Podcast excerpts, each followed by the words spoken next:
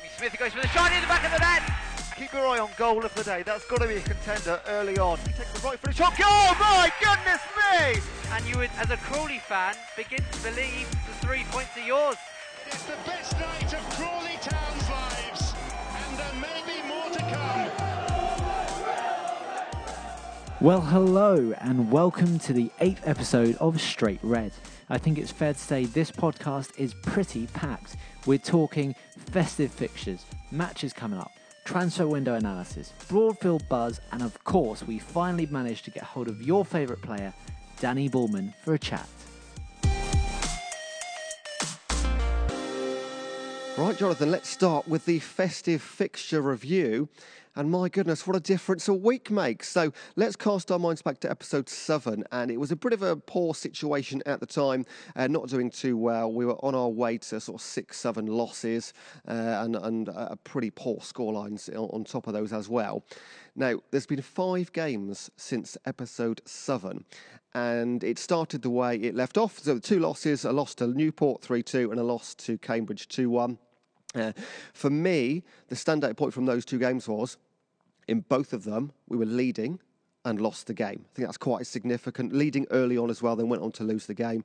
Uh, the Poleon double against Carlisle, great for him. Great to have somebody else scoring goals when Ollie Palmer wasn't available. And significantly, that was at Carlisle. The previous two games, we hadn't scored any goals. So just to get two on the score sheet was great. For, for Dominic, it was great as well. But ultimately, a lost fixture.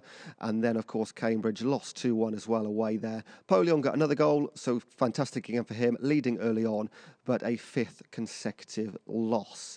So not a great start to the festive fixtures or a great end to two thousand eighteen. And it was at this point, Jonathan, we put a question out on Twitter and we asked who's to blame for this sort of downturn in form. Is it the players? Is it the manager? Is it the owners? Or is it all of the above?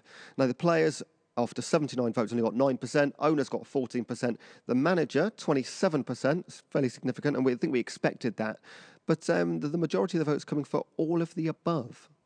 I, I don't know why, who I would blame. I, I don't think there is anyone to blame is my stance on, on all of this at the moment. I think it's too early to say anything. And if anything, like we reviewed in episode seven, this is kind of where Crawley sit at this time of year in the table. And like we're probably about to go on to, um, form has changed. And it, it just kind of shows you how turbulent this, this kind of League Two results are. And and the one thing you can keep going back to, and we have that, have a couple of times, and I've seen it a lot on all, all social all, all social platforms, is there's a lot of variables involved as well. People can blame Cioffi and, and blame blame the manager and the owners, whoever it might be.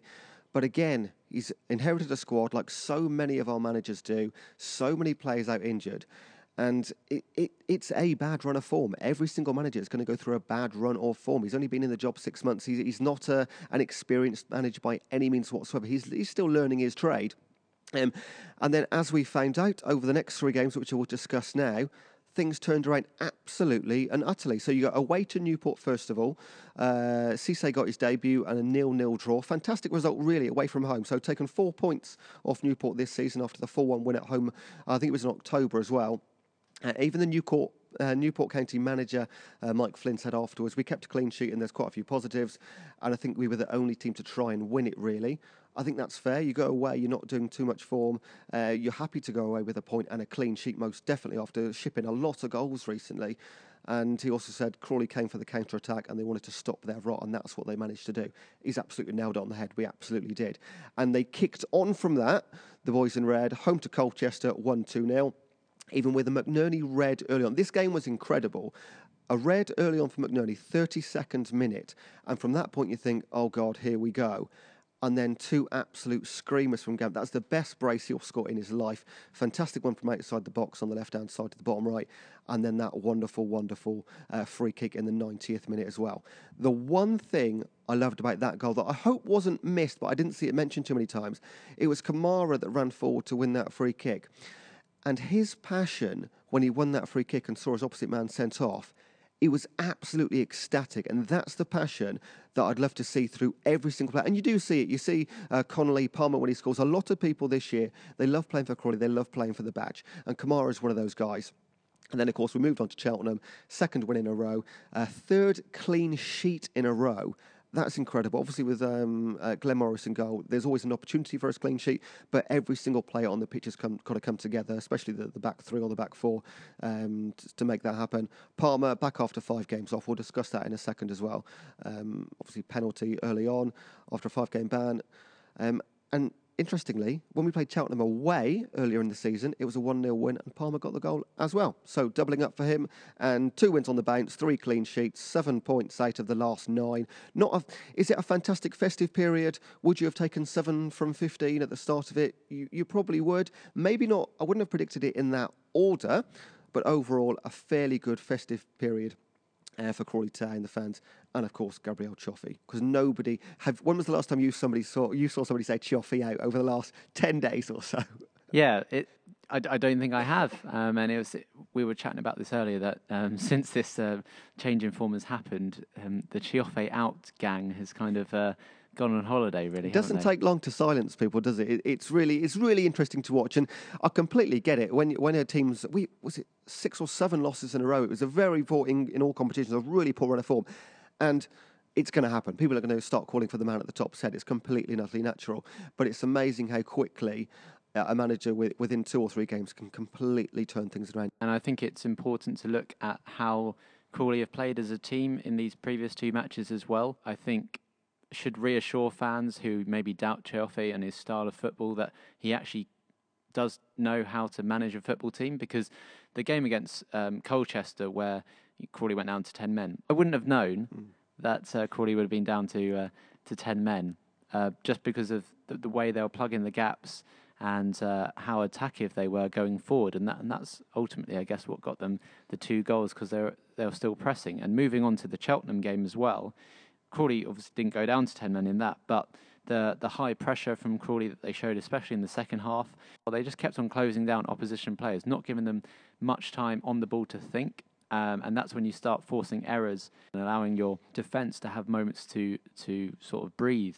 And also, I thought Glenn Morris, uh, as he has been in many games this season, was absolutely superb uh, on Saturday just gone against Cheltenham. Everything that sort of came into the box anywhere near him, he was coming out, pouncing onto, blocking, punching out, tipping over the bar. Uh, and then the one time that he did miss it, Mark Connolly, absolute cracker of a diving header off the line. It was absolutely wonderful, wasn't it? Yeah, do you know what the one thing is? We've had a lot, a lot of goal goalkeepers over the last sort of five, six years, and There's, there's never been one where, even if they're through one-on-one, I'm never particularly nervous. I'm always really confident in Glenn that he can get the ball away or pull off something dramatic, and that's what we want to see. And that's imagine the, the confidence that gives four defenders or three defenders as well. Um, I made some quite specific notes just on the Cheltenham game, just because I knew it was going to be closest to the podcast, and there's no point making notes like five games recently because it's, it's gone and done. But um, I thought Sesay, after making his debut a few games ago, has really settled into that sort of right wing-back role really, really well. Frankham and Sesay um, down the right. I, I think Lewis Young, I know he's been out injured, but where does he come back in? Because I think they've both had a few really good games. I know he played the last twenty minutes and he slotted into that role where Sesay was in the right wing-back really, really well. But do you start him again to see, ha- ahead of Sesay or Frankham in the right-back? Um, I know it's just inside right or the right wing-back position. I'm not too sure. I think he's going to have a struggle, or, or Gabriel Cioffi's got a struggle picking who he wants to play in the next couple of games. That That's great though, isn't it, the oh, manager, yeah, to have that selection issue? It's, it's a wonderful worry to have, yeah, absolutely. I thought Payne has been incredible over Christmas. I think he's an absolute boss in that midfield. He's been absolutely fantastic, and um, obviously there's been a few um, question marks over his uh, where he's going to be playing after at the end of this transfer window. We'll come on to that very shortly. I thought Cheltenham looked better than eighteenth. I thought they looked absolutely not great, but they're um, equally as good as us. I know we're not only a couple of points apart now, um, but I'm I'm fairly sure they're going to be okay come the end of the season. I think Kamara, he's becoming a much better all-round player, getting a lot more starts now. And he's he's a guy you expect to see in the starting lineup now. With uh, Ollie Palmer back, will he be in there every single game? Not too sure, especially with German coming in. Um, so we'll wait and see. I like the three five two. I know we've been forced into that with McNerney being sent off and, and him suspended, and we and we've been sort of forced into that um, situation. But I love the wing back play. I think we're good down the wings. Um, I think with Ollie Palmer back now, you can afford to play the long ball and down the wings. When we had the short guys up front like Gambin and Grego-Cox, it was absolutely pointless playing the long ball because nobody, they're, they're a foot shorter than any of the defenders. Yeah, yeah. But now you can afford to adapt and play both forms of play. I'd like to see more shots from distance, especially Kamara. The one frustration I have over the over the last couple of home games, most definitely, is that we we tend, we tend to get ourselves in a position about twenty, twenty-five yards out, and then far too often, almost every time, play it into the eighteen-yard box and then go for goal, instead of just putting your laces behind it and having it a go. Um, second half against Cheltenham, the opening fifteen minutes, I think that's one of the best fifteen minutes. No goals came from it, but one of the best fifteen minutes passages, passages of play I've seen Crawley play in a long time. In those ten, fifteen minutes, we must have created almost a dozen chances, had completely Cheltenham on the back foot. It was absolutely beautiful to watch. Uh, Young came on to replace Sesay, of course, at the right wing back. Again, I like Lewis Young. To have two players fighting for a position in Crawley, that's rare and that's quite exciting. Yeah, I just remembering as you were talking about that, about how, how great that initial first fifteen minutes of that second half was. If it wasn't for some really good last-ditch sort of tackles from the Cheltenham back four, I think Crawley could have probably scored by then, because when they were through on goal, you thought, you know, pull the trigger now and it's going to be a goal. And it was just a, a block, a foot, a tap away, something like that. And it was so frustrating. I think I think one nil really flattered Cheltenham in the end, because again, that period, we could have scored two or three. Um, equally, it could have been one all, because like I say, Mark Connolly's header save, that, that was a two-point header. Uh, and if that got in, that would have been an absolute robbery. Thankfully this season, I don't feel like Crawley have been robbed at all too many times. If at all, I can't really recall one. That would have been a robbery, because I thought we were by far the better team, but Cheltenham most definitely looked better than eighteenth on the table, in my opinion. And hopefully we can kick on from this. We've got four more games in January, starting against Stevenage uh, this Saturday coming. So hopefully it's, it's a tough period now. We've got three away games in the next four through January. The only home game is against Port Vale, who again sort of in the bottom half of the table, lower than us.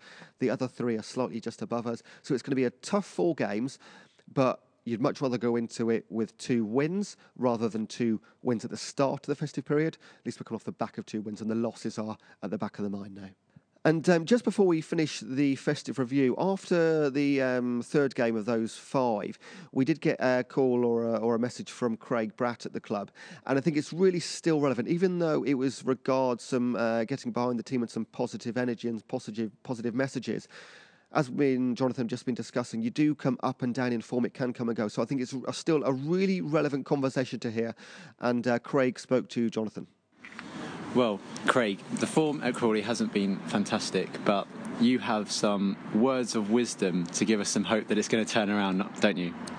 Yeah, I mean, we've been in this situation before where we've been on a bad run, and it and one result seems to always turn it round. For example, last season when we were on a bit of a bad run, we lost four nil at Wickham, and that sort of kick-started our season then, because we, we went on to win, I think it was eleven games out of sixteen, which is probably some of the best form we've been in probably since we got into the Football League. And I just think that, as with any dip in form, you're going to get the negative fans, you're going to get the, the, the bad comments, but I think in reality you've just got to stick behind the team, because it, it will change. Um, obviously working with, with the backroom staff, Gabby, Nathan, et cetera, you see them every day. Gabby's one of the most pass- passionate managers I, I've worked with and I've come across in my time working in football, and I just think you've got to back him. You've got to obviously give him January as well, because it wasn't his team that he, he, he's uh, been selecting. Really, it's, it's the team that he came in to the side with. Um, so yeah, you give him January, see what he can do, and then I, I, don't, I don't think judging a manager before he's had a chance to bring in his own players is necessarily the right thing to do. Just get behind the team, because at the end of the day, without the fans, there is no football club. The past five games, Crawley haven't picked up many points at all, but the, the prior five games to that, I believe they picked up fifteen points from those five games, which is the maximum points that they can pick up. So it's very much that we're just in a lull, and that's that's all we can see at the moment. But if you look at the bigger picture, there's probably better, you know, we're, we're not actually that bad. I mean, you look at our home form when Gabby came in. We won five in a row, and then we drew with Exeter, who at the time was second in the league. And the Crawley have not won at home for a, a couple of weeks, but you've seen the games like Crewe, where Crewe have been dominating us, that they were the better side for a majority of the game, but we've scored three and they've scored none. And you look at the Newport game the other day, we defended so well, and it's probably one of the best defensive performances I've seen from the side this season. We were never really under the cosh. I mean, Newport had a good five, ten minutes of pressure towards the end, but I mean, you could argue we were unlucky in that game. Could we have had a penalty? But even, yeah, but just one away performance, obviously it was Gabby's first point on the road as well. It's sort of, the players, they felt more confident, and morale was boosted. Is there one thing that you can put your finger on that maybe has, has caused this this dip in form? Is it, is it morale? I think it's injuries and uh, suspensions. Obviously, we've had Ollie out for five games. Phil's been out for a few, about a month. Obviously, Jimmy Smith Jimmy long term. Well, yeah. We've had Lewis Young as well. You've got Philippe Marais, who's sort of the star man in midfield. Ollie's a top goal scorer. Lewis has been a regular starter here for four or five years, and it, it's been difficult when you get sort of the main players in your sides not playing for, for whatever reason. They've not been playing, and you've got the youngsters. Sort of David Sesay came in; he had a great performance. That's some that's some more positivity.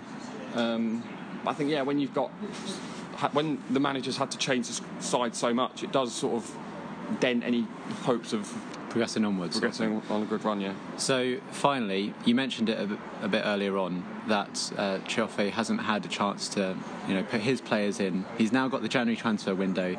Can you give us any sort of inside knowledge, insight of whether Crawley are looking to spend, whether that's going to be an answer to the, to their problems as well? I can't possibly comment on the, um, on the transfer Um, policy in January. Um, obviously, with anyone, he's going to want to bring players in. And are there funds available? As, as far as I know, I think if the manager wants to bring someone in, if the, if the price is right, I, I'm guessing that he'll be allowed to. But no, I can't. I can't give anything away about who, who we're signing. Do you think or. that would help help the problems at all, or is is it is this something deeper that is ongoing with the current squad as well? I I just think it's. To be honest, it's luck, and we've not had a run-of-the-mill of decisions from referees as well. It's not, it's not about the, the team, because the team we've got is more than capable of finishing in top half, and more than capable of, if we really wanted to, getting close to the playoffs. And I, I don't see any reason why, if we get a good run together and we get the fans backing us, why we can't do that. Well, hopefully the form improves very soon. Craig, nice to chat to you. No problem, thank you. Well, now on to the matches coming up in January. First up, we play Stevenage, then Mansfield, then Port Vale, and then finally finish off the month with Swindon. So just kind of in the league table perspective, that's eleventh, fourth, nineteenth, and then twelfth. Although, like you said, Ewan, a second ago to me, um, we we could well be above Swindon by the time we play them, because they're only currently three points above us in the table. Yeah, fingers crossed. I mean, anything can happen. And the one big thing that everybody's going through, not just us, is the transfer window. So a lot, a lot of squads are going to change. Uh, I think Mansfield are always going to be up there in fourth at the moment. That's going to be a tough away game. That's the rearranged fixture, the one that was called off previously. Um, we all, we've historically done okay at Swindon. I think the F A Cup game where Ben Smith scored a couple in uh, the, the coldest night of my life, that's a great memory. Um... Again, Stevenage away, Mansfield away, Swindon away. Three away games in four. It's going to be a tough ask. Especially I'd... given the form and, and the whole kind of stigma around, oh, can, can, can Crawley win away from home? Exactly. I mean, we've got one point at Newport away and six previous losses away from home. We still won a game for months away from home. So we've got three opportunities. You'd say, if you had to toss a coin, you'd say you're going to win one of those. Let's hopefully we win the home game. If we can get six from twelve, I think that would be a fairly... fairly comfortable January, because that would be nine from fifteen in January, three wins out of five. I think most fans would take that, especially with three away games. Remember this time last Christmas, we won seven games out of eight or something. We went on a ridiculous run. If you do that again, all of a sudden you're in the top ten. All of a sudden, Crawley can do something quite exciting. But uh, four games to come in January. It's going to be tough. Three away from home. Uh, fingers crossed. Come on, you Reds. Six points out of twelve. What do you think, Jonathan? What yeah, would you be satisfied well, with? If if only we could talk our way up the table as easily as you've just you've just done it. You've made it sound very easy. Um, well, you say six. I'm going to say eight points eight from the twelve. Eight points, unbeaten over Christmas. Optimistic. Over the next four, blimey. Uh, fingers crossed. Let's have a look what Sergio has to say.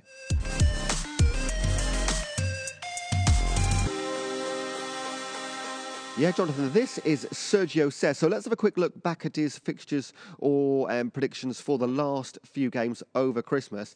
Now, our first game, he predicted one one at home to Carlisle. That was a three two loss, of course. He predicted a one nil win away at Cambridge. We lost that one, so he's not doing too well. He predicted a two one loss away at Newport County. That's where we got our first point.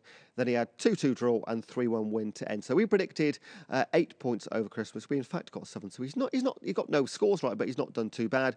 For the next four games coming up, Jonathan, I'll be perfectly honest, he hasn't replied to my messages today. Oh, no. I've WhatsApped him, I've texted him, so I'm waiting. So hopefully we'll get some live... live predictions during the podcast, and we'll catch up in added times. But for now, let's move on to the transfer window. Dun, dun, dun. Yeah, so we're only going to discuss this maybe twice a year in podcasts, but January is one of those. So let's have a look at the transfer window. At the moment, let's have a look at the confirmed information we know. Ricky German from Hendon, three-year contract, nineteen-year-old. He's netted twenty-eight times in twenty-one games for Southern League club Hendon so far this season. That is absolutely insane. I know it's lower league. People say it's lower league. Can he do it at League Two? Regardless, twenty-eight goals in twenty-one games. That is absolutely phenomenal. Phenomenal. That's a word. Uh, again, three-year contract, uh, previously on the books at Chesterfield, but failed to score in twelve for the Spyrites. Uh, director Selim Gagas says he's quick with a natural eye for goal. Thoughts on Ricky German? Yeah, I'm excited. Um, yes, I am probably in the camp of supporters that is slightly concerned that he's coming from non-league football. I mean, yeah, he has had experience with league football before and sort of dipped into non-league and then back out again into Crawley. And he has, by the looks of it, worked undoubtedly like so so hard to get back to where he is at the moment. But there is a part of me that's kind of like, well, shouldn't we be looking at players that have established themselves with a couple of years football in, in, in the league, yeah, bringing them here? But then, like we've discussed as well before, Ewan, this is typical Crawley, really, isn't it? Finding sort of hit, hidden gems who we think are nobodies, and then, you know, give them six months, a year's time, and, you know, six clubs are trying to bid for them. And he's a, he's a teammate or former teammate of Ashley Nathaniel-George as well, who's absolutely done wonder since coming from Hendon. So hopefully Ricky can do the same. Uh, question for you. Partner for Ollie Palmer or replacement for Ollie Palmer? Ooh. Well, some people think Ollie Palmer's going to go. So... if he does go, then he'll be a replacement. I don't think uh, he will replace. I think he's... I haven't seen him play, but I would imagine from the things I've read that he would probably be a replacement for Poleon in the team, so or Camará, so he would sit alongside um, Ollie Palmer. It's been a long time since Crawley had a striking partnership up front. We've had we've had individuals uh, like we've got now with Ollie Palmer. We've had James Collins, uh, Arzell McLeod before that, and you you got to go right back to sort of Tyrone Barnett and Matt Tubbs before, since we had a, an absolute partnership up top. Um, so that could be really exciting. Hopefully he's a he's a partner for Ollie Palmer. Again, we'll come on to Ollie in a second. But um, good luck, Ricky. We're very much looking forward to uh, watching him play some football for the Reds coming up very shortly in January. Uh, another confirmed, Maguire loan extended. So his, uh, it was only until January. That's been extended till the end of the season. So he's featured twenty times already for the Reds, scoring once since arriving from Fleetwood Town in August. That's extended. So that, that's another really positive signing as well at the end of the season. Just announced today, Tom Dallison, the defender. Um, do you recognise the name, Tom Dallison? Yes, he uh, just played one game, didn't he, Ewan? He did. He played one game and broke his toe in a one one draw against Plymouth. So he has played for Crawley before, just one, just one outing. So he is back now on a permanent spell. Again, in February sixteenth, that was. And he's played at the stadium quite a few times because he's played for Brighton under twenty-three. So he knows the stadium and the club fairly well, and hopefully he can fit in. Because I think in defence, it's one area where I wouldn't say we were lacking, but when Bonzangala came in, he was fantastic, I thought, for the first couple of games. Sort of faded away a little bit. And then, have you got a four you can absolutely rely on? Maybe yes, but if one gets injured, then you're struggling. Like we are at the moment without McNerney, we're back to three at the back, which now with an extra defender, hopefully we can um, prevent that and play the, the, the standard four four two, if, of course, that's what Gabby wants to play. The next confirmation, um, Tarin Alakaria, uh, nine appearances and four starts only for Crawley this season. He's joined Wealdstone on a twenty-eight-day loan. I wouldn't be upset to see him go out to Wealdstone for the rest of the season. He, he, he needs games, of course he does. Uh, they're currently twelfth in the Conference South, Wealdstone. But uh, I, I wouldn't be surprised to see that extended to the end of the season, because I, unless he goes there and does absolutely incredible, and again, it's only Conference South, I still don't think he can come back and get into the team unless there's an absolute flurry of injuries. So they're the confirmed ones. Um, the rumour mill, Jonathan, the rumour mill. It keeps on churning. It does. So um, the, the most important one, I think, to notice, first of all, is Ollie Palmer. Now, this is from... I'm going to I'm going to quote where all of these come from, okay? So we've seen interest from Colchester, Forest Green and Bradford, but this is from what I'm going to call it a, a fake E F L Twitter account. Okay? There's no official confirmation from any of these three clubs, but it doesn't surprise me whatsoever. I'd, I'd be gutted to see him go to another League Two club. I think he's done well enough to, to justify interest from a League One club, or, or not Championship, but League One most definitely. But uh, hopefully, like we say, with with, with Ricky coming in, we need a strike pairing partnership with the rest of the season, and we could find ourselves jumping up the table. And we need some kind of stability as well. It's quite a shame to see these players who have come here, spent some time to get to know the squad, get to know the style of the manager, then just end up leaving, but just because either, well, I don't know, is it because Crawley can't afford to keep them, or is it's because, because they're attracted by bigger teams? Um, the reason is, what it comes down to is Crawley, again, have got two thousand fans. That doesn't pay the bills. Crawley is a selling club to, to break even. So if we bring a player in on a free, like we have done with, with Collins and with Palmer, and we can then sell them a year later or six or eighteen months later for two hundred fifty grand, you've got to let them go. Even that, though that might uh, sort of hinder the performance on the pitch? D- Yes, I think so. Because, again, you've still got to pay the bills. If you keep him and you don't sell him, and then he falls out of form, and all of a sudden we're still eighteenth in the table, you look back and say, in hindsight, well, we could have guaranteed ourselves two hundred fifty grand. That's gone now, if he goes out of form. It, it's always going to be a gamble. But Crawley are a selling club. Uh, that's what we are. That's what we do. We've done it very successfully in the past. We've got a history of selling good on players. Go back right back to sort of Hopakpan and Matt Tubbs and Tyrone Barnett going to Peterborough, et cetera, et cetera. Um, we've always done very well, and I think Selim is doing very, very well. He, he's signing some good players on free transfers and selling them on. That's what we have to do. Unfortunately, it's just the way it is. Quick question: mm-hmm. Should and I think we'll probably touch a bit about this in a second, but should we be looking to the owner and saying that if you want to be supposed Championship in, what, seven seasons or mm-hmm. eight seasons now, you need to put some more money behind us? I think everybody knows that is lip service. Crawley are not going to be in the Championship in seven years. It's it, it's fact. If we can get back to League One, maybe top half of League Two, I think we're maybe punching above our weight. Again, everything comes back to crowd numbers and, and your finance. You can only you can only pay the players that you can afford. Um. So I think, yes, you've got to sell players to, to, to bring in new, fresher, younger ones. I think I can't see ever, I can't see us ever really being out of League Two. I quite enjoy being in League Two. It's quite a competitive, interesting league. Anybody can beat anybody at any time. It's an interesting league to be in. I'd love to I'd love to be fighting for a playoff place. Everybody wants a day out at Wembley. That would be wonderful. If we got into League One, fantastic. But I think we'd be there for about two years maximum before we came back down again. And would you rather have us fighting for the playoffs, having interesting games? Do you want a season in League One where you're doing really badly and in the relegation zone all season? Yeah, it may be worth it for that great promotion, but I think we'll find ourselves back down here again, unless something massively changes. Let, let's let's get it straight. There's been very little investment on the pitch. I think in the background, structural-wise and behind the scenes, there has been. But have you seen millions of pounds spent on the pitch? Absolutely not. That's what you need to get to the Championship. What you need to get to the Championship is those exciting players moving up the table to get back to those gates of three, four, five thousand. That's when you start making that progress. We've made, I don't think we've made any progress. Since the owners came in, was it almost three years ago now? I don't think we've made any, any progress at all. We're still in exactly the same position. So do you think it's a case of we need to have more people through the gates before we can start to spend more on the pitch, or do we spend more on the pitch and then expect more people through the gates? Uh, I think, uh, you know what, it's like a catch twenty-two, isn't it? Um, it it's always going to be that way. Uh, yes, most definitely, if you get a few runs and wins together. I think the last two games with the with the fans coming in on the two for ten pounds, That's that couldn't have worked any better, because they've seen two wins, two exciting games, two games where Crawley have played really, really well. And, I mean, let's say, what were we? We were like two thousand four hundred for those two games, Crawley fans. So that's ne- that's an extra five hundred that we were having before Christmas. If you can retain half of those, so let's say we can up our gates by two hundred fifty for the rest of the season, that's that's a player or two's wages. And then New Year's Day was our record for the season, two thousand seven hundred and something. Yeah, I think, I think there, there was like three or four hundred away, though. So I think for Crawley fans in the stadium, yes, yeah. I think both games were, were pretty identical. And you can imagine that because if you buy a ticket, you got for both games. So that makes sense.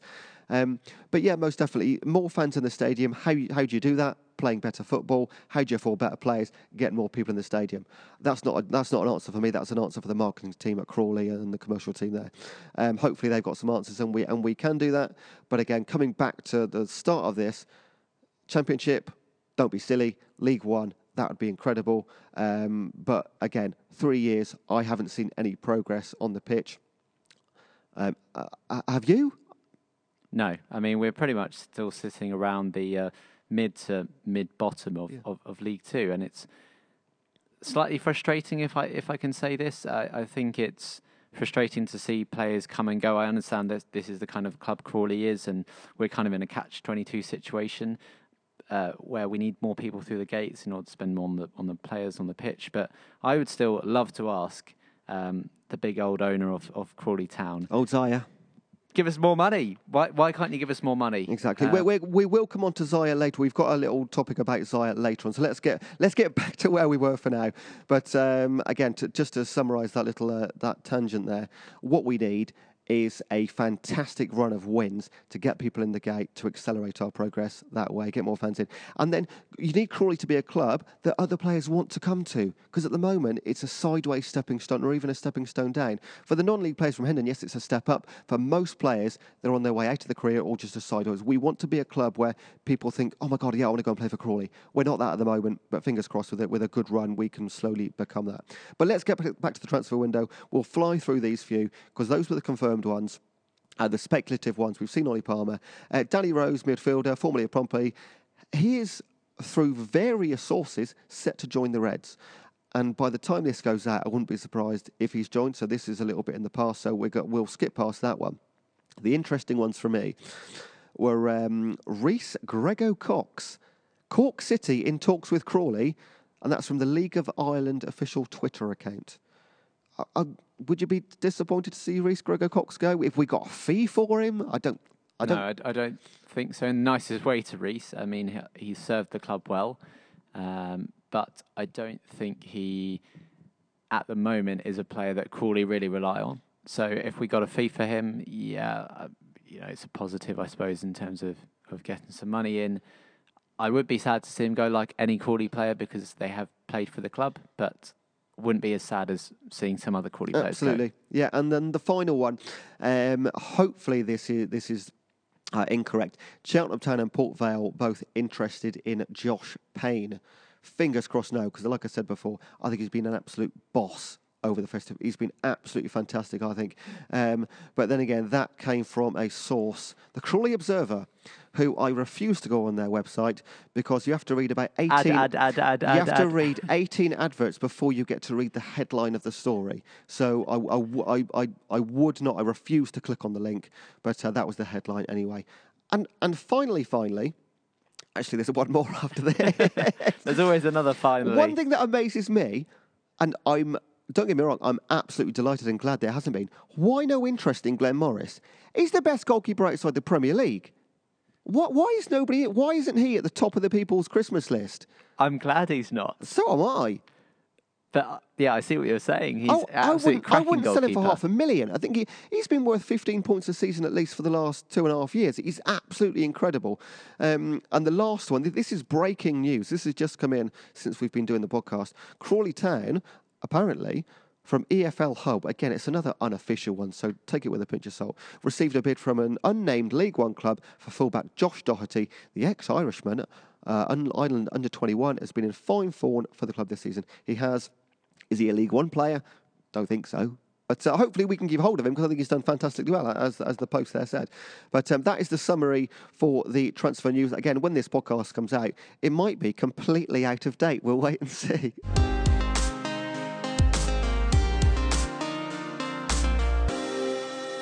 So, Jonathan, by popular demand, we asked the listeners, of course, you guys out there, uh, who you wanted us to speak to on the podcast, a player of your choice, and a lot of you came back with Dannie Bulman. And so we pulled the strings out, spoke to the club, and we sat down with Danny, or Jonathan did previously, and this is their chat, including your questions. Well, Danny, Happy New Year, and thanks so much for joining us on the Straight Red podcast. It's fantastic to have you along. I have to say, before we begin, the listeners of the Straight Red podcast, mm-hmm. you were the most requested guest to get on the podcast. That's not bad, is it? At least, so, some, at least someone wants me. So you first joined Crawley in two thousand six. Yep. In the Conference National, initially on loan. If I can transport you back to that moment very briefly, can you remember what your first feelings or impressions of the club were? Uh, not great, to be honest, but like the the.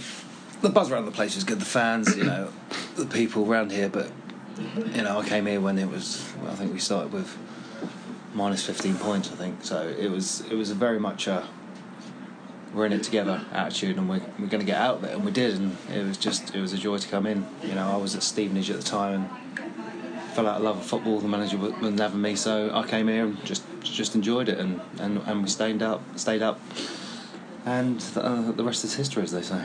So, from two thousand six when you first joined to current day two thousand nineteen, mm. how has the club changed, in your perspective, since those non-league days? Yeah, it's obviously got more professional. Um, uh, yeah, if you look around the place, it's, it's updated quite a bit. You know, the stand opposite weren't there before, and um, yeah, it's obviously... A, a, Anything in the sort of... Uh, feeling of the club or the team that's changed? Uh, obviously, the team's changed. You know, I, I played with pretty much everyone that's yeah, been, yeah. been in the red shirt. So, um, yeah, I, I, it's it's it's sort of like a uh, because we were successful, you know, many many many years, and sort of like the fans are sort of they're sort of used to it. So, um, yeah, so like you know, as we're not on a great run at the moment, I think the fans are maybe getting a bit agitated, as it were, because they're used to winning things. So after your first stint you went to Oxford United, then you came back again, and after that second stint you went to A F C Wimbledon. Was that move to A F C Wimbledon, was that particularly difficult considering the, the rivalry between Crawley and, and Wimbledon? Uh, no, I, I didn't really sense that rivalry as much, you know, they call them plastics as it, as, as it were, sort of thing, but I uh, know for me it was it was again, it was the manager at the time. He come to me and said, I don't think you're going to be playing that much. You know, every manager, I think, said that to me every time I've had a contract. So negotiations, and, he's, and you know, we need to chop your wages in half, sort of thing. I was like, OK, well, I'm not going to be paying, and I'm going to be on half the money. I'm going to have to see what else is out there. And that happened, and, you know... I was successful at Wimbledon, got another promotion, so yeah, I was happy with the move, but weren't really happy to, to, to leave Crawley, as it were. So I, I guess something pulled you back, because you came back for a third time. Yeah, I think um, the, uh, I got told early that was uh, sort of not being um, signed on again at uh, A F C Wimbledon, so uh, um, one of my uh, goalkeeper coaches knew... Um, a coach here, and I was speaking to them before before the, uh, the the sort of the end of the year sort of thing, and they were they were um, interested, but they got the sacks and then I had to start again, so uh, yeah then I uh, and Selim got in, in touch with me and I went from there basically. So for this next little bit, if you just think solely of your time in Crawley, because obviously you played many different clubs, but just for your time in Crawley, for each of the following things that I say, if you tell me the first person or the first thing that comes into your mind and why, okay? Mm-hmm. So, the biggest joker? John Dempster. Do you remember him? Yes, yeah, yeah. Ah, oh, funniest, funniest bloke I've ever met in my life. As in, was he joke, practical every, jokes, every, everything? Everything. He could, he, he looked like a geography teacher, dressed like a geography teacher, but he could make you laugh with just, just. Just by being there, he was he was infectious. Yeah, he was he was he's up there. How about the most influential person for you? Influential. Influential. Hmm. Um. Influ- uh, yeah. It'll be be hard to sort of step away from maybe Steve Evans, Steve Evans, sorry, because, you know, he got success, you know. Did you really, sort of, his managerial tactics really clicked with you, sort of thing? Mm, no, not really. We, we, we were really a, a tactical manager who's just like, uh, run, run, run, run, run, run, run, which I can do, so I was well happy with that. But, um, no, he, he, he when, I, when he, basically, when, I, when, when he first signed as manager, he inherited me, as it were, and he wasn't having me one bit. He thought I was unfit, and I was like, you want him out? You want him out? I like run round rings like everyone. That's when I was obviously ten years younger than I am now. So, so yeah, I had to, I had to earn my stripes with him, which was pretty rare. So the next one is the biggest talent. You, you can say yourself if you want to, but no, okay, so I've got no talent. Um, biggest talent? Uh, I don't know. There's a few. Uh, Hope Hackpan was good. Uh, yes, yeah. Tubbsy, Tyrone, there's like so many good players. Conor Fadson, um, Gwyn Edwards, Joe Walsh, I suppose, as Joe well Walsh. Is, is fantastic. Yeah, there's it's, it's been a few. It, like we've we've seemed to get get hold of a you know good good bunch of players. Uh, the best leader. Best leader. It was the, um, captains when I was here. I was like, uh, Josh Simpson. Oh, Ben Judge, what, what a leader he was, what a great guy. Uh, Pablo Mills, didn't really get on with him, but he, he, he, he sort of, yeah, I'm not sure, I'm not sure about that one. Okay, that's all right. And finally, your most memorable moment, your three cents at Crawley. Um, I would have to say Tramier away when we got promoted. Okay, um, yeah, yeah. Just because it was a right laugh on the way back on the coach, basically. It was just, you know, we absolutely romped the league. Took the piss, really. But and uh, So so you would say those are better than those long F A Cup runs? Uh, yeah, because I've done them, mate, loads of times. You know well, what I mean? I've been in semi-finals. But this, yeah. is, this is ch- child's play, mate. I mean, so... Uh, no, no, that, that, that, that, that's... That's... The thing with the F A Cup, it's, uh, you know, a flip of the, it's one game, isn't it? Mm. Over a season, it's... Yeah, you've really built up. Yeah, sort of forty-eight. Um, wow, Jesus, we lost about two games I think that season, which has got the most points tally, and yeah, and it's, I don't think it'll ever be broken. So that's that's up there. So I think it's fair to say you've experienced quite uh, a few glorious moments in a Crawley shirt, but the current form, which you alluded to earlier, mm. isn't great. Yep. Um, is there? Can you can you put your finger on something that might be causing that? No, it's just, I think you just you get. You know, winning's a habit, losing's a habit, and we've sort of, sort of gone away from what we're good at. You know, I think if you look back, maybe two months ago, we were playing with freedom, playing with confidence, we were passing it, we was really, really playing well. You know, and and you could see that on the pitch. And something's happened, and you know, lost key players, and yeah, maybe we've just stopped doing the basics well, right, and. Uh, That's what we've been working on over the last couple of weeks. Obviously, got a good draw away at uh, Newport, which yes, yeah. horrible, horrible place to go. Yeah, I can so, imagine. Yeah, not as horrible as Macclesfield because of the weather, but yes, yeah, that torrential rain was something. Yes, so yeah, uh, we, we we just spoke about getting back to basics and you know grinding our way out of it, and and and our form will will come, you know. So I can imagine you probably want to remain professional with this next question, but if you can try and answer it honestly. The current Crawley team you're playing in, mm-hmm. how does it rank against all of the other Crawley teams that you've played in? Uh, yeah, difficult one. Uh, there's some good players. You know, we've got uh, Ollie Palmer, um, Dominic Poleon. You know, we've got Josh, Josh Payne. We've got all these other good players. Yeah. But uh, yeah, when I think the be- the best, I think the best squad I had was the uh, the double promotion. Yeah. yeah. Not only. We weren't technically great, but there was a team there, and yeah, I, I refer it back to the, the uh, you know the uh, the crazy game because every time we came into training, something happened. You know, it was it was full of jokers, full of characters, and we were we were very much in it together, and obviously winning helped that. And uh, yeah, we we went onto the pitch and no one could beat us because we were we were very much a team and very much in it together. So you celebrate your fortieth birthday later this month, and, and I'm sure I don't need to remind you, but you are currently the oldest player currently playing in England's top four divisions. Mm-hmm. Kevin Ellison, literally a month younger than you. Mm-hmm. Is this something that motivates you to keep on playing?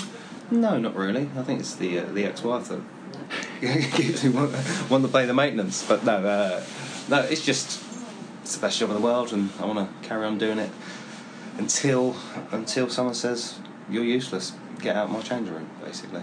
Well, I have to say that uh, we had Sergio Torres, um, obviously yeah. you know him well, on the podcast last year now, uh, and he did say that he admired your longevity in the game. So I think it is something to still be proud of, although you may not motivate you. It's uh, yeah, I, I'm, that... not, I'm not very sentimental when it comes to football and stuff like that. You know, I don't have many shirts, I don't have many programs. Well, I have loads of programs, but that, that was my dad who collected them. But um, yeah, I don't have many shirts, and... and you know, maybe one day when I'm older, I'll look back on it, and but no time for sentiment right I, now. I guess more on a serious note, maybe, how is your body coping with professional football at this age? That's fine. It's, I, I don't know what it is. You know, people think I'm a freak of nature, you know, just because I can I can still run, or I can still recover well. I can, and but I think I think the most important thing is having that sort of desire to, to carry on, because when you get to my age, you're bored of it. Uh, but I'm not bored of it yet, so you know I still want to carry on. And dare I even go here, but do you think that you're going to retire here at Crawley, or is there still more that you want to achieve in your football playing career? Um, I still want to play football. That's that's the, the end. And the end. Whether that's at Crawley or somewhere yeah, else. Yeah, and you know if that if that comes to the end here, end here, then and maybe I might have to look somewhere else, but hopefully not. And for want of, I guess, finishing this on a bit more of a positive note, away from retirement, mm. have you got anything special planned to celebrate your fortieth birthday? Um, what have I got? Oh, going, going out with the boys, obviously, the boysies, having a Sunday session. But no, uh, yeah, I don't like birthdays. Don't like celebrating. no, not. I don't like being centre of attention. Right. Yes. Unless yeah. I'm uh, pissed. Uh, when I, uh, yes. Um, but no, I don't. I, I don't. My my my, my missus turned forty. Uh, last last year, so um, we had a big one for that. So I've got any money left for my one.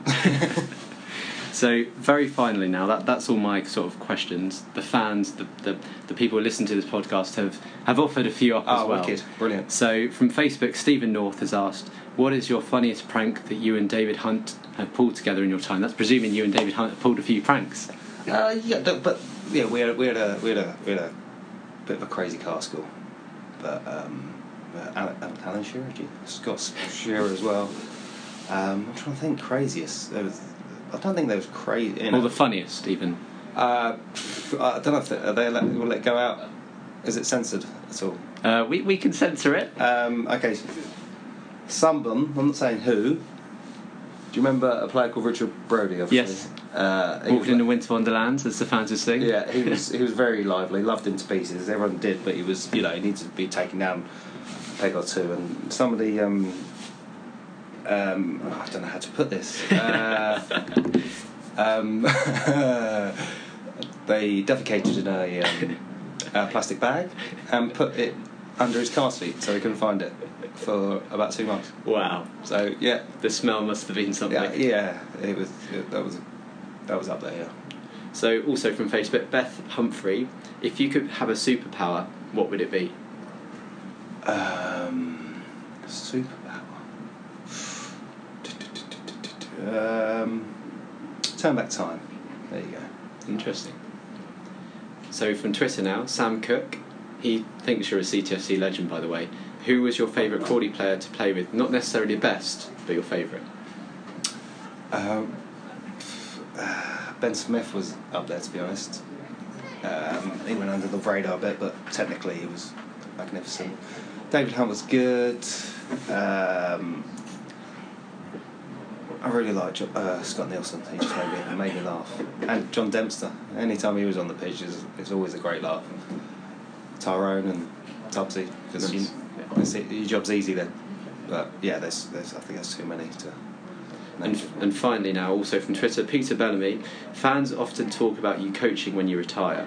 Is coaching or management something that you're going to be looking to do when you hang up your boots, he says, in ten years' time? uh, yeah, definitely. I don't, I, I don't don't think management is on my uh, on my schedule just yet. I want a cup of tea, maybe coaching. I'd like to coach because, you know, I've been with a few managers that I was thought to myself, well, I can't do any worse than that. So, you know, uh, yeah, and I've got the experience from a lot of leagues, so hopefully I can transform that into into some sort of coaching role, as, as it were. Well, thanks so much, Danny, for speaking to us on Straight Red. It's been an absolute pleasure to, to hear a bit more about you, and uh, all the best for the, for the for the coming season, and hopefully the, the form of Crawley turns around. I'm pretty sure it will. Beautiful. So, Jonathan, so, some interesting com- topics of conversation. Very, really, for me, the two points that stick out are, didn't get on with Pablo Mills. That's the real, because he was a real leader, Pablo, and they were in that team together for years and years and years, and uh, played, they were sort of stalwarts throughout that team. And um, I never thought I'd say this, but poo in a bag. Well, I'll make sure to uh, next time I chat to anyone, ask them whether they got on with Pablo Mills and have they pooed in the bag. So yeah, who did the poo? Uh, let's move on and uh, let's move on to our penultimate section. This is what's going on around the club, not on the pitch. It's Broadfield Buzz. So, Ewan, do you have uh, anything like the uh, bumper episode of Broadfield Buzz that you had for us last time? No, because it's not been too long since the last episode, so I'm going to fly through these because I'm very, very aware that this episode is dragging on a little bit. So let's fly through these. Just quickly, I was having a pee in the uh, terrace toilets the other day at the last Cheltenham game, and I noticed a poster on the wall. It was Reds Rollover. So it's five pounds a month that you enter. Um, as a, you can go on the c t f c s a dot co dot u k website. You enter five pounds a month, and you could win. It's like a lottery. You win thirty percent share for first prize, fifty percent share for second prize, and the rest of the money obviously goes to the club. So good little money raiser there. I saw on Twitter, have you seen the Crawley Town Brazil Twitter account? Account. Yes, this is incredible. I spoke to someone about this at the ground the, the yep. other day, and they thought you created the Twitter account. Uh, what? No, I, I could absolutely say I did not. It's at Crawley Town B R. Now, when I saw it, I was really excited because they followed us, and, and I was having a quick look, and everything is in Brazilian, so it's like a Brazilian fan base. However, if you look at who they follow and who follows them, they've done it for every single team in League Two. So we're not special. Oh. They're, they're doing it for everyone. So have a look if you want to. But I was really excited, then equally disappointed afterwards. Well, I guess it's providing a service to Brazilian people. Of course it is, yes. We've got a big Brazilian fan base, have we? I have no idea. We'll, we'll, it might grow shortly. I love this bit. Kelly Derham, um, Operations Director at Crawley, she has been Um, listed in the one hundred most inspirational people in Sussex in its Cetera magazine. I am so happy for Kelly. I've worked with Kelly for several years when I was there, um, and she's a fantastic woman, a fantastic head of uh, Crawley in the office. She's wonderful, and I, I'm so proud of her, happy for her, and from what I saw on social, everybody else is happy as well, because she is so approachable on match day, always walking around the car park, speaking to people, willing to stop to anybody. Um, she, we, we need more people like her in football. And very influential in terms of the club strategy and, and, and absolutely, shaping the yeah. football club, really, isn't it? Yeah, yeah. I have no doubt how much influence she has over that club as well. So uh, well done, Kelly. Now, have you seen that they tend to only be promoted on games that we've won, but the behind-the-scenes videos that they show on the club website? It's by a young chap called Charlie Palethorpe. So he does videos on the website. If you haven't been on the website recently, whenever we win a game, at home at least, have a little look. There's a really nice behind-the-scenes video in the change rooms, in the tunnel. Not necessarily much match action, but it's a, just a nice coverage of match days. Really, really worth a watch. One thing I like at the moment the club are doing, it looks like it's intentional. The last three programme covers, instead of having players on, they've been completely different. So the one had people's pension on when they took over the stadium sponsorship.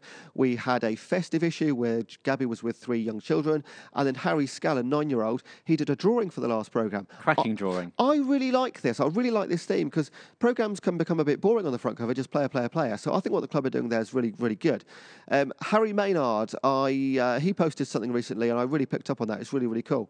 Um, a couple of stats in League Two. We're Crawley doing okay. Most successful dribbles in League Two. Did you see this? Yes. So and the, nutmegs. The, win, uh, the winner, Danny Mayer of Bury, he's on one hundred thirty-six dribbles this season. That's incredible. Second place is sixty-five, Dan Gardner. But in fourth place, Ashley Nathaniel-George, sixty-one dribbles. Fourth place out of every single player in League Two this season. That's, that's a brilliant start. I absolutely love that. So that was from Harry.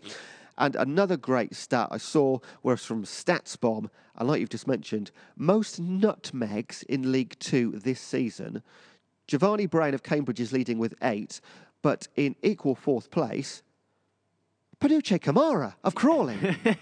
I have seen a few cheeky nutmegs go through, but could you imagine being the stats person who counts all of these stats? Oh, what a life they I, live, I, eh? I would love to know how what all of this happens. What a life they live. I don't envy that whatsoever. But it, again, for us, it's interesting for a few seconds, but the, the time it takes for them to put in must be incredible. And um, just two last things. Have you seen, this is really interesting, I know the, the Crawley Cogs do this, uh, Her Ladyship Carol Bates and her club. So grassroots teams from across the country can now sign up to compete in the F A People's Cup for two thousand nineteen.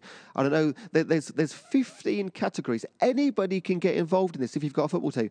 So they've got adult female, uh, adult male, adult disability male and female, university male and female, veterans, college, walking, absolutely everything. So everybody can get involved in the F A People Cup this year, and it is it's a, it's an F A Cup for the people. Uh, the the finals at Saint George's Park. So get on the F A Cup website if you've got a team and get involved in that.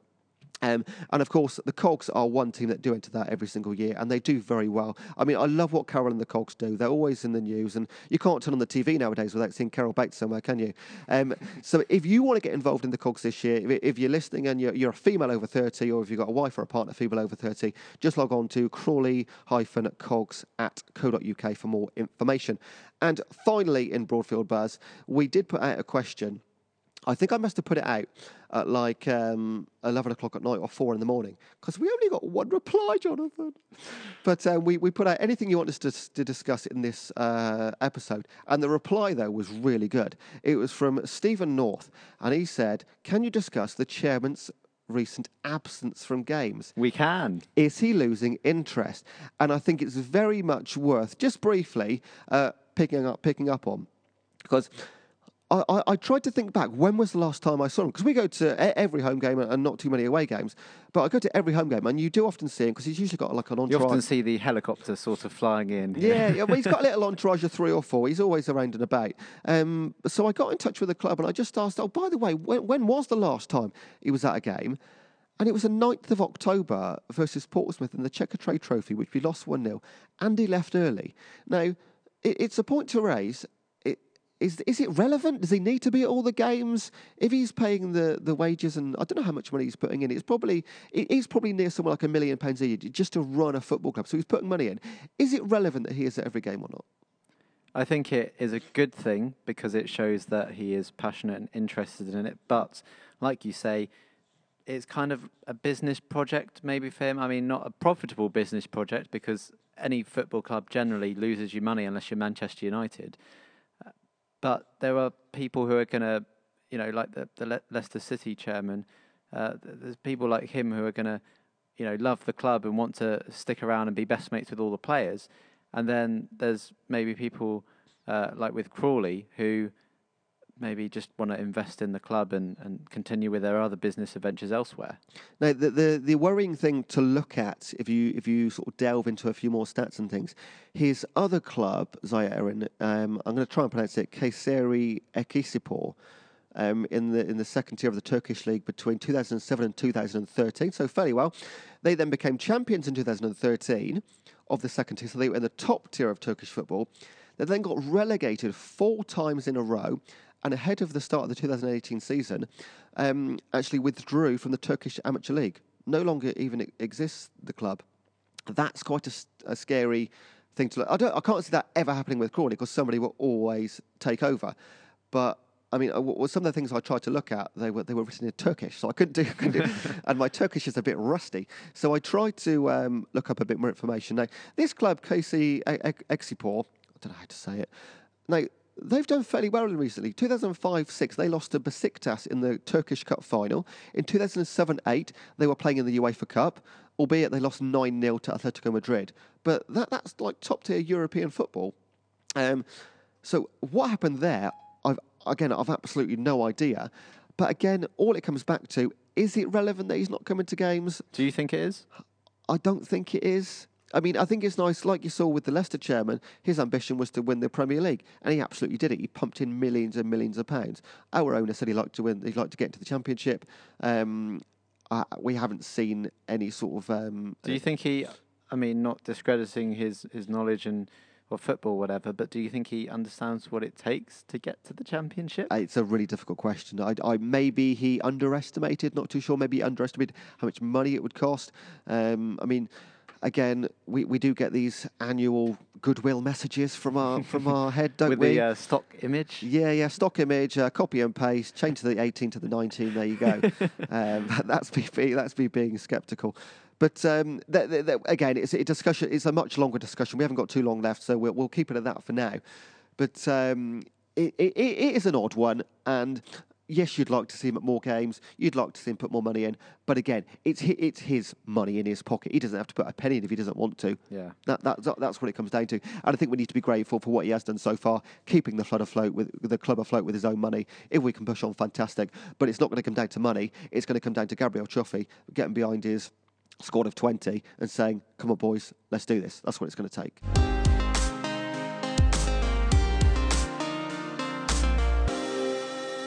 Well, Ewan, it's nearly the end of podcast number eight, your lucky number.